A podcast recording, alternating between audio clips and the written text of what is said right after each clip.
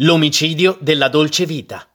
La mattina del 20 gennaio 1964, nell'ufficio della società Tricotex, in un palazzo in una strada laterale di via Veneto, una segretaria, arrivando al lavoro, rinvenne il cadavere del proprietario della ditta, Farouk Kurbagi, ucciso con quattro colpi di pistola e con il viso sfigurato dal vetriolo.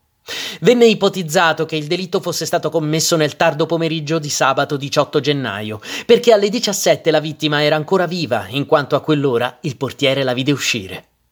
Una coppia di coniugi a quell'ora era in albergo, dopo essere appena arrivati a Roma dalla Svizzera, e ripartì alle 19.30 per Napoli, e in questo intervallo di tempo si ipotizzò fosse possibile che sia stato compiuto l'omicidio. Si scoprì che in Svizzera la signora aveva acquistato un flacone di vetriolo.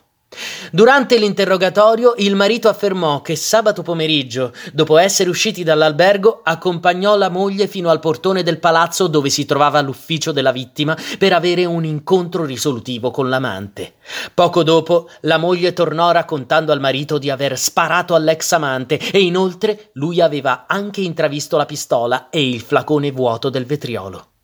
La moglie, per contro, negò ogni addebito e anzi accusò il marito, confermando di essere salita nell'ufficio, ma mentre stava discutendo con Farouk, arrivò il marito con in pugno una pistola e dopo una breve colluttazione sparò contro Farouk, uccidendolo e gettando il vetriolo in faccia al cadavere.